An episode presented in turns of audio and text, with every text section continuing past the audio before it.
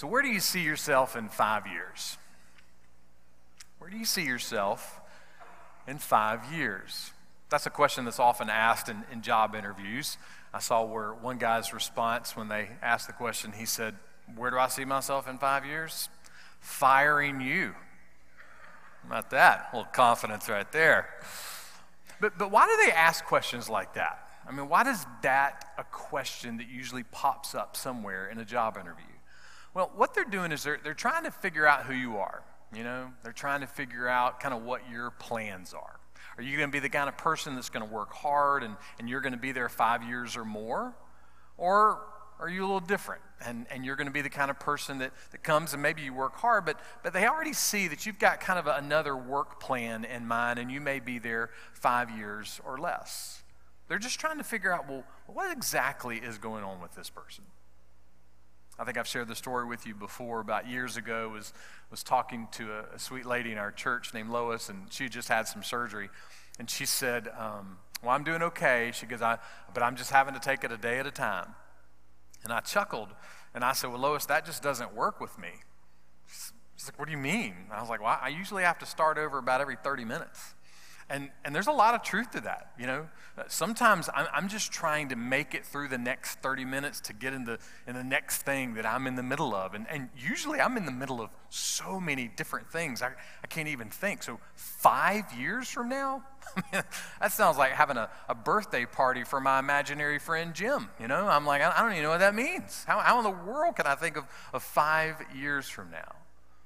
But regardless of whether our schedule is hectic and and difficult, or if we have a, a humdrum life, we all have somewhere we want to be. And maybe we'd ask it this way where do you want to be the most? Where do you want to be the most? We continue our series Together for Good, where we're looking at, at the values of a, of a healthy local church. And why are we doing that? Well, in a world full of bad, we want to be a church that's together for good. What kind of good?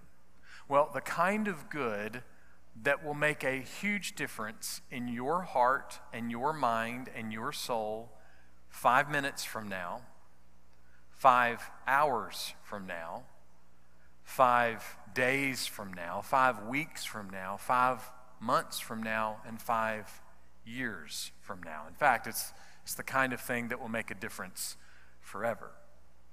So, so what is this thing? Well, our message today is called Together for Generous Giving. And we're going to be looking in the Bible at Luke chapter 12, verse 34. It's a moment when Jesus is talking to his closest friends, and this is what he says to them. Verse 34 For where your treasure is, there your heart will be also. What do you treasure the most? What do you treasure the most? Jesus says, whatever that is, that's where you'll find your heart. Now, now not the, the organ that's pumping blood in your body, but the core of who you are. What matters the most to you what you love the most, where you put most of your hope, what you are most committed to. Tim Keller says this the direction of the heart then controls everything our thinking, our feeling, our decisions, and our actions. And he goes on to say, what we most love, we find reasonable, desirable, and doable. Those are three easy words, right? Reasonable. You know, if we, if we love something, we go, well, well this is something that's, that's a sensible thing to do. I, I, can sensibly be engaged with this. Desirable, this is something I want to do. And, and doable, this is something I can do. I can, I can have the confidence to do this. So, what do you treasure the most? Where, where is your, your heart? What, what controls what you think is reasonable and and desirable and, and doable? What, what controls the way you think and act and feel and make decisions? Because what your treasure is, Jesus says that's where you'll find your heart. For where your treasure is, there your heart will be also. Eugene Peterson has a, a, paraphrase of those words from Jesus. It goes like this The place where your treasure is, is the place you will most want to be and end up being. Now, all of us have moments in life where there's somewhere we want to be, right?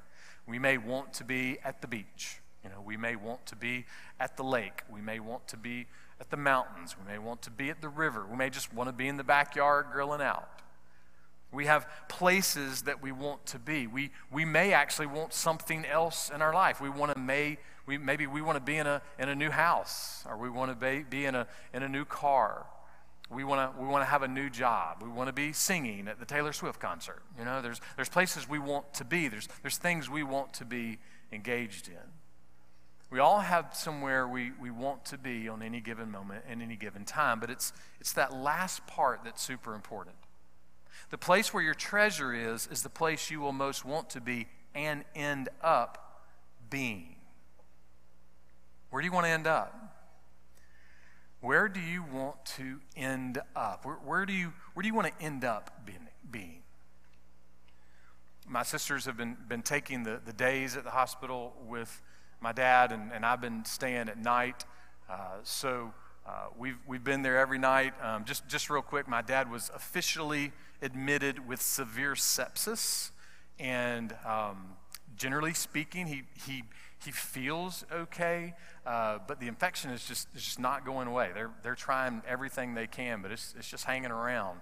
And uh, he possibly is going to have, a, have a, a third procedure tomorrow.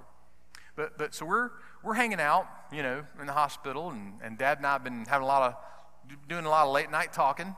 And uh, we, we've been in some conversations that we've never had to be in before. You know, my dad has a system for everything that he does, particularly with his money, and no one in the universe understands his system but him. Now, some of y'all are like that. Some of you have parents like that. You know, so we've been having to do some late night talking to, to try to find, you know, Josie's ways and Dal's ways, and we're going to have to merge them a little bit so we can take care of mom and take care of the bills and make sure there's enough bulk cappuccino from Sam's in the house. You know, we're, we're having to kind of find some ways to meet in the middle. So we've, we've been in a lot of different conversations, and, and some of those conversations have moved toward what are things going to be and what are things going to be like after the hospital, you know? How are things going to end up after the hospital. And those are super helpful conversations, but they're also super hard conversations. They're conversations that, that require a, a lot of detail. They're conversations that require things to, that, that we really don't normally like to talk about in life. Changing details and, and changing circumstances and, and everything being a little different. So, so, where do you want to end up being? Where, where do you want to end up being? Because where you want to end up being defines what you treasure. In fact, Jesus says that it is the place that defines your, your heart. Because the answer to that question of where you want to end up being is completely wrapped up in what your heart treasures the most. So, what does your heart treasure the most? What do you, what do you treasure the most? And, and how can you gauge that? Well, Jesus set this verse down in a little neighborhood of verses. So let's, let's walk through the neighborhood just for a minute. Luke chapter 12, beginning in verse 33. Sell your possessions and give to charity. Make yourselves money belts that do not wear out, an inexhaustible treasure in heaven, where no thief comes near and nor does a moth destroy. For where your treasure is, there your heart will be also. So, what do you treasure the most? Where, where is your treasure? Well, it's amazing. Jesus seems to say if you're looking for a gauge, look at your money. Yeah.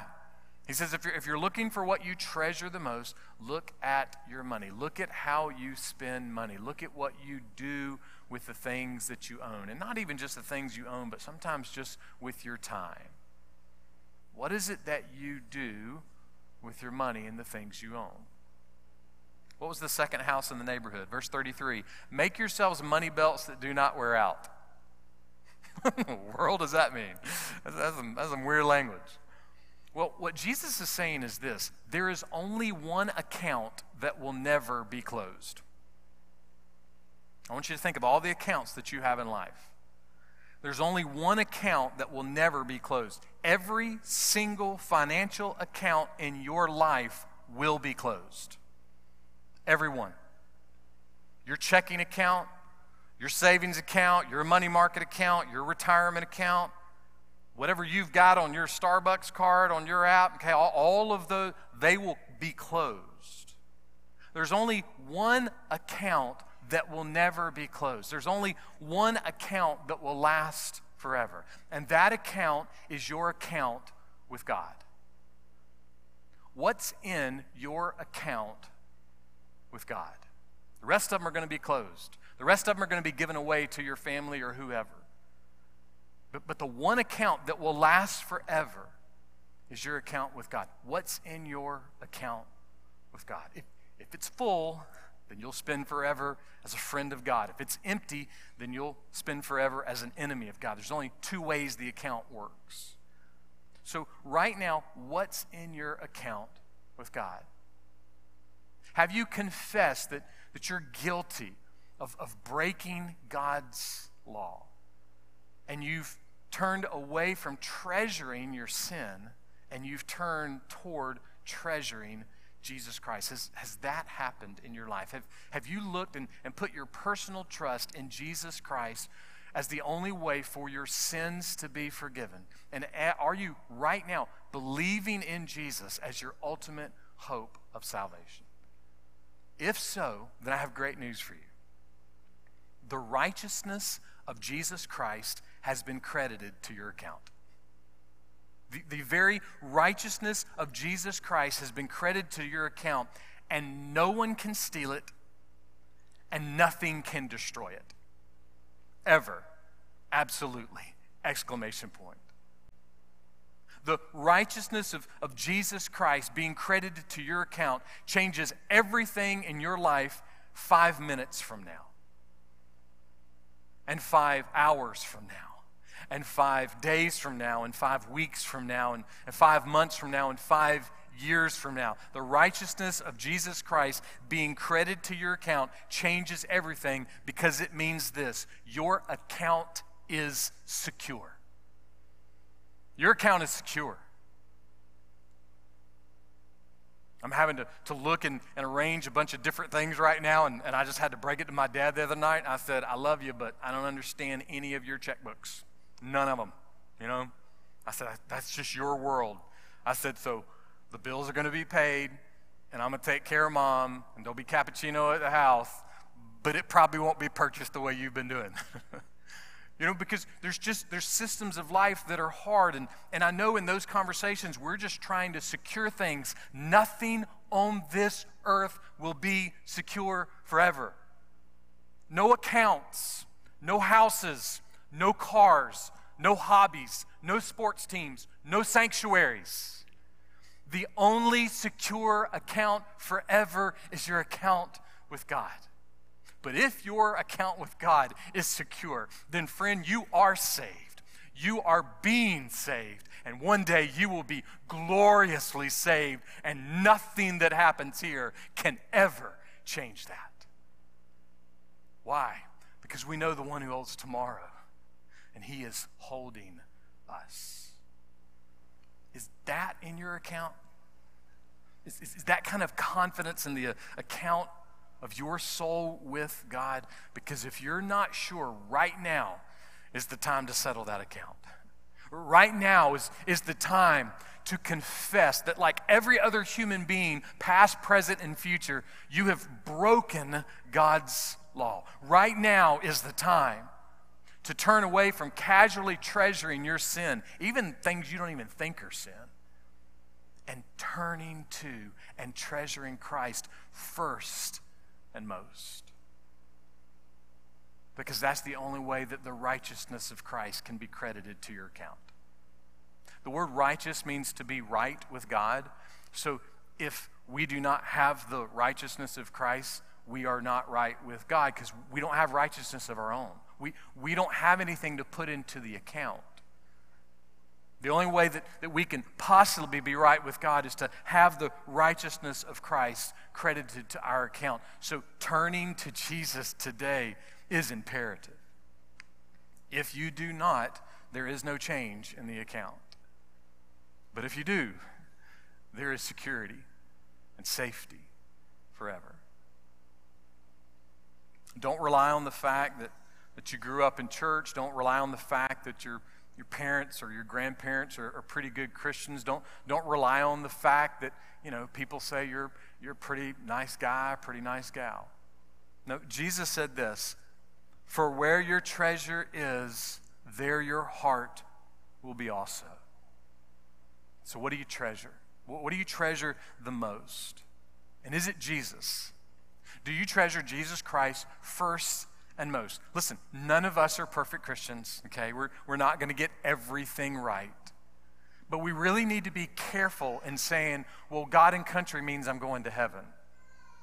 Because that, that's not how the gospel reads. Jesus says, where your treasure is, is, is where your heart is.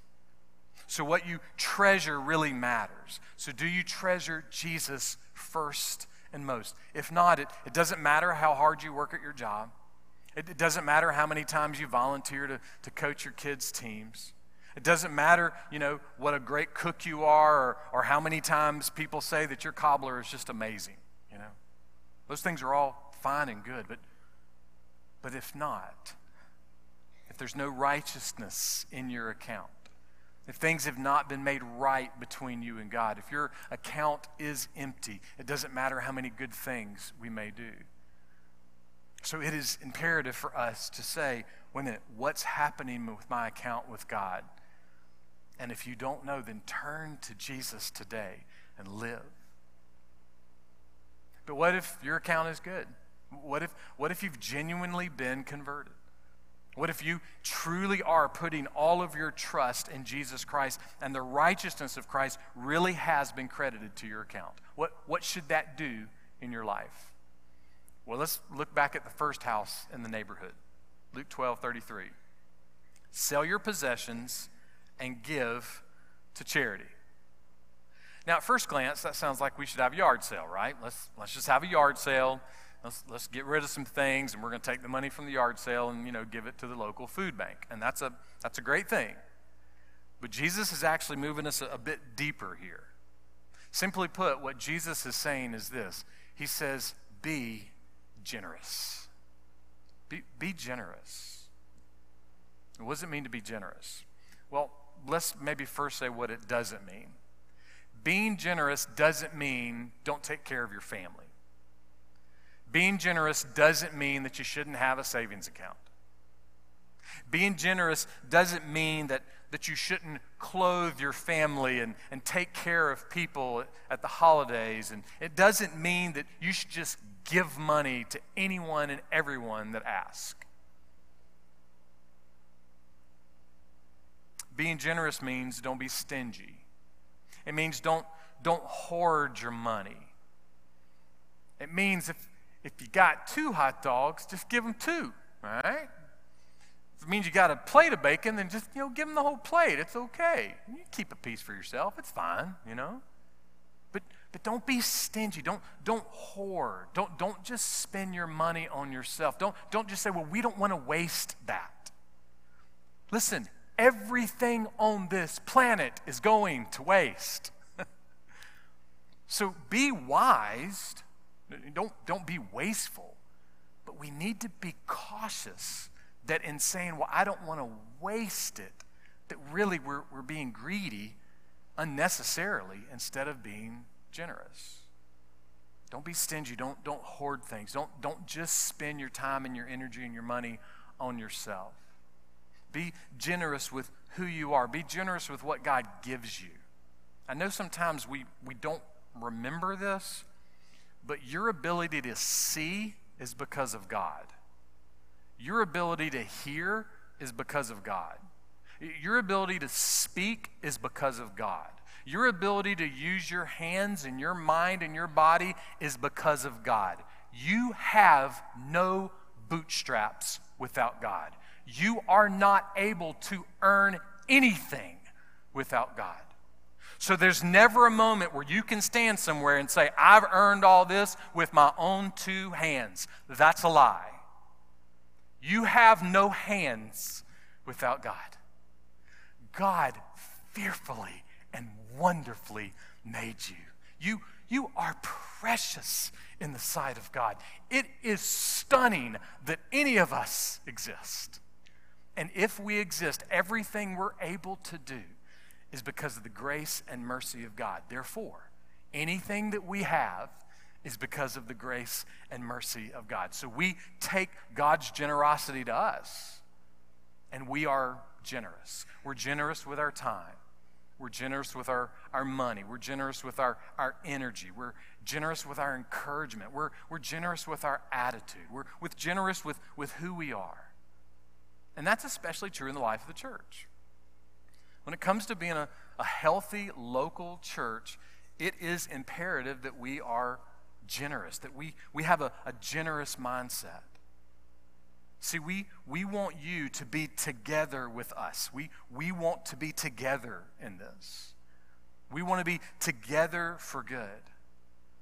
And, and being together means that, that we want you to and, and we really need you to be generous with who you are. Be generous with your time and your energy and your, and your attitude and your encouragement and your money. Be, be generous with who you are.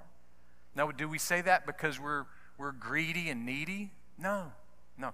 We say that because here's what we want to do we want to treasure Jesus Christ with you.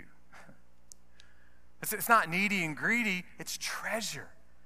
We want to be a, a group of people that we're treasuring Jesus Christ together because when we are treasuring Jesus Christ together, that's not just a choir song. When we're treasuring Jesus Christ together, we become the kind of people that in the pew and in the hospital, we begin to say, I really know the one who holds tomorrow, and he is holding me, and nothing will change that. See, that's what we want to do together. We're longing to treasure Christ together.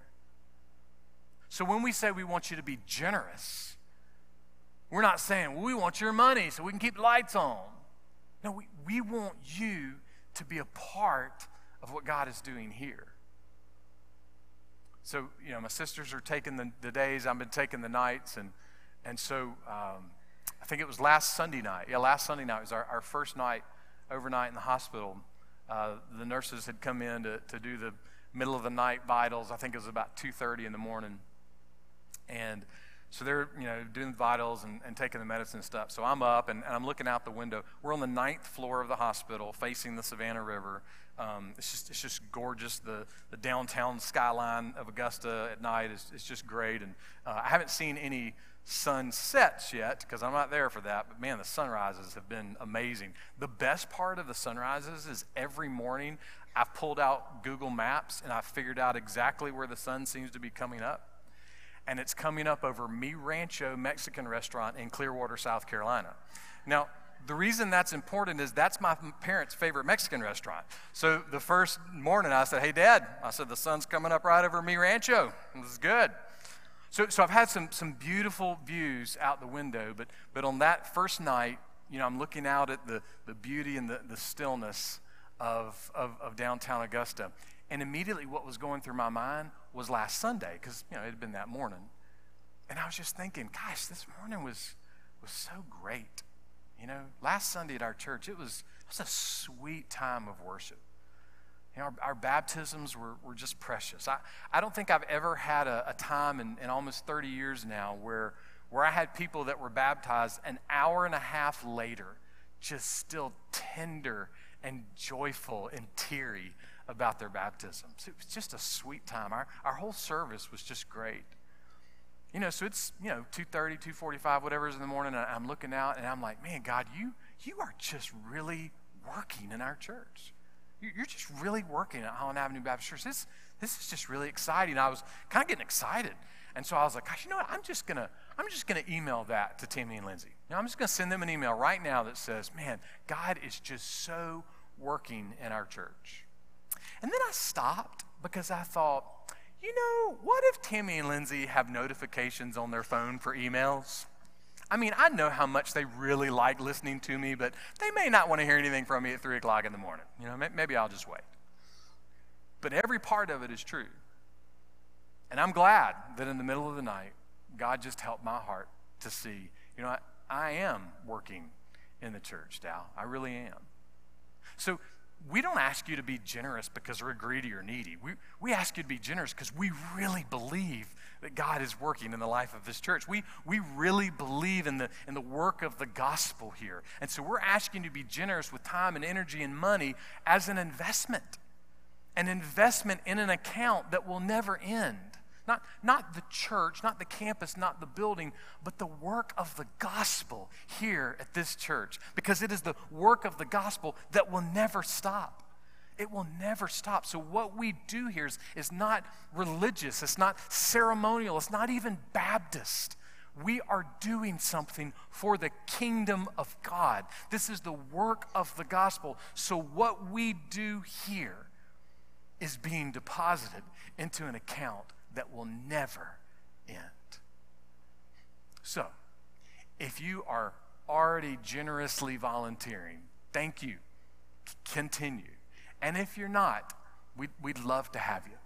Love to have you start finding your place where you can volunteer and make a difference for the kingdom and the church. If, if you're already giving money, great, thank you. And, and if you're not, we'd, we'd love for you to start. We'd, we'd love for you to engage in the investment of what God's doing here. And again, throughout Scripture, we would love in that investment for you to enjoy the blessing of what it means to give to God from what He has already given to us.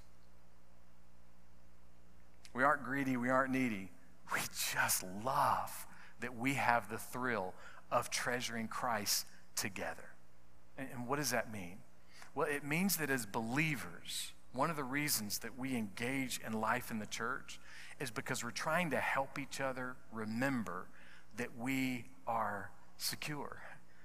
We're trying to help each other remember that the righteousness of Christ has been credited to our account. I don't know about you, but I, I can forget that, right? I mean, we can.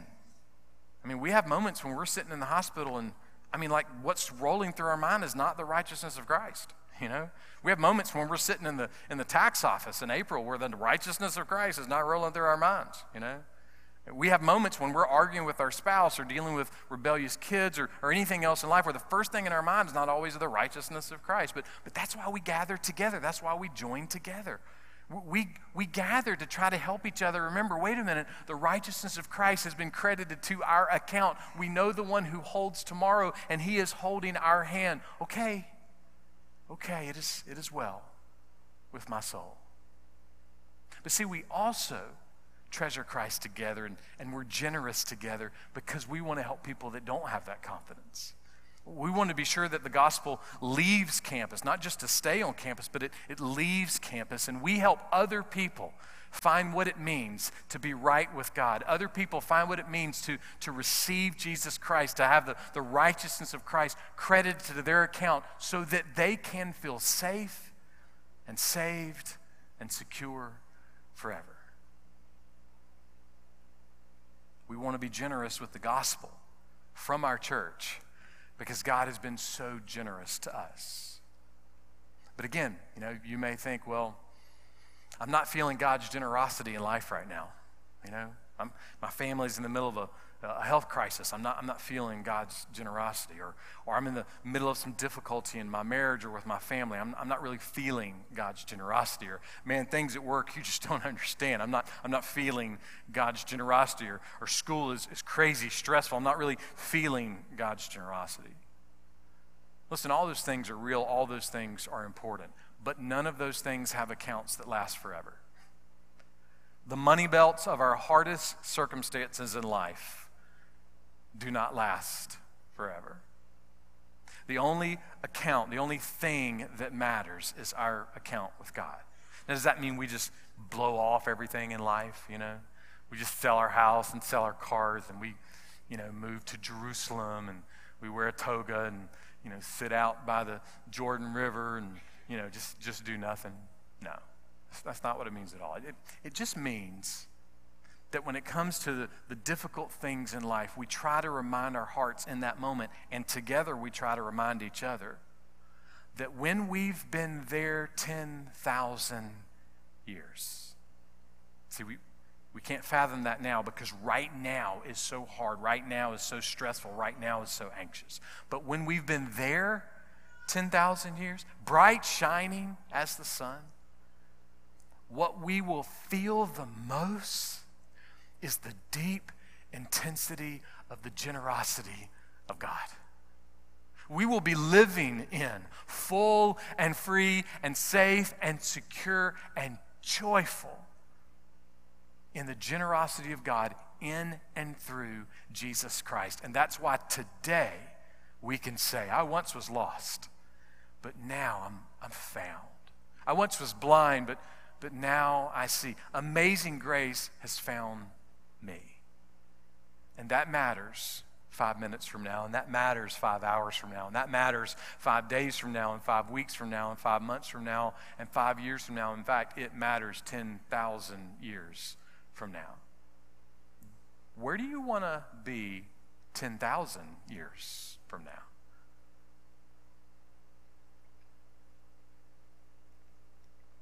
If we've experienced the generosity of God, there's something that happens to us. And what is this thing that happens to us? Well, we become something. And what do we become? We become generous. generosity begins to happen in our life. Saved people are generous people. Saved people are generous people. Why? Because their treasure is Jesus because their greatest treasure is secure and safe. So all the other stuff that will pass away doesn't become a treasure to them. Their, their treasure is Jesus, their heart is with Jesus. So that sounds spiritual, but, but what does it look like? I'll be honest, over the last two or three weeks as I've prepared for this message, I've been really frustrated as I've tried to do a lot of research because all of the research that I found, a, a, lot of the commentaries that I looked through, and a lot of different passages and a lot of articles, every time the word with generosity comes up with Christianity, it's always about money. It's always about money. And I, I remember thinking, well, man, this is so much more than money. I mean, yeah, the, the money's a huge part of it according to Jesus. It's a gigantic part of it. But, but even according to Jesus, there's so much more to generosity. So, so what does generosity look like in, in real life? I'm just going to give you four quick things. Kristen Wetherell is a wife and mom. She lives in Illinois. And she gave four just kind of creative ways, uh, categories really, for us to be generous um, with, with just a little bit of description. Her first one was this invest your time. Find a way to invest your time. And she said a number of things. She said, listen to a friend that's hurting.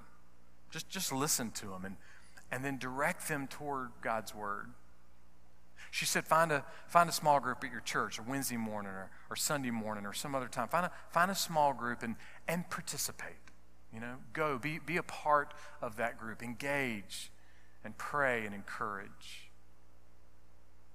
She said, invest in someone who needs encouragement. She even said, um, at times, if it's your kids or your grandkids, don't do anything else. Just, just focus on them. You know, just focus on them.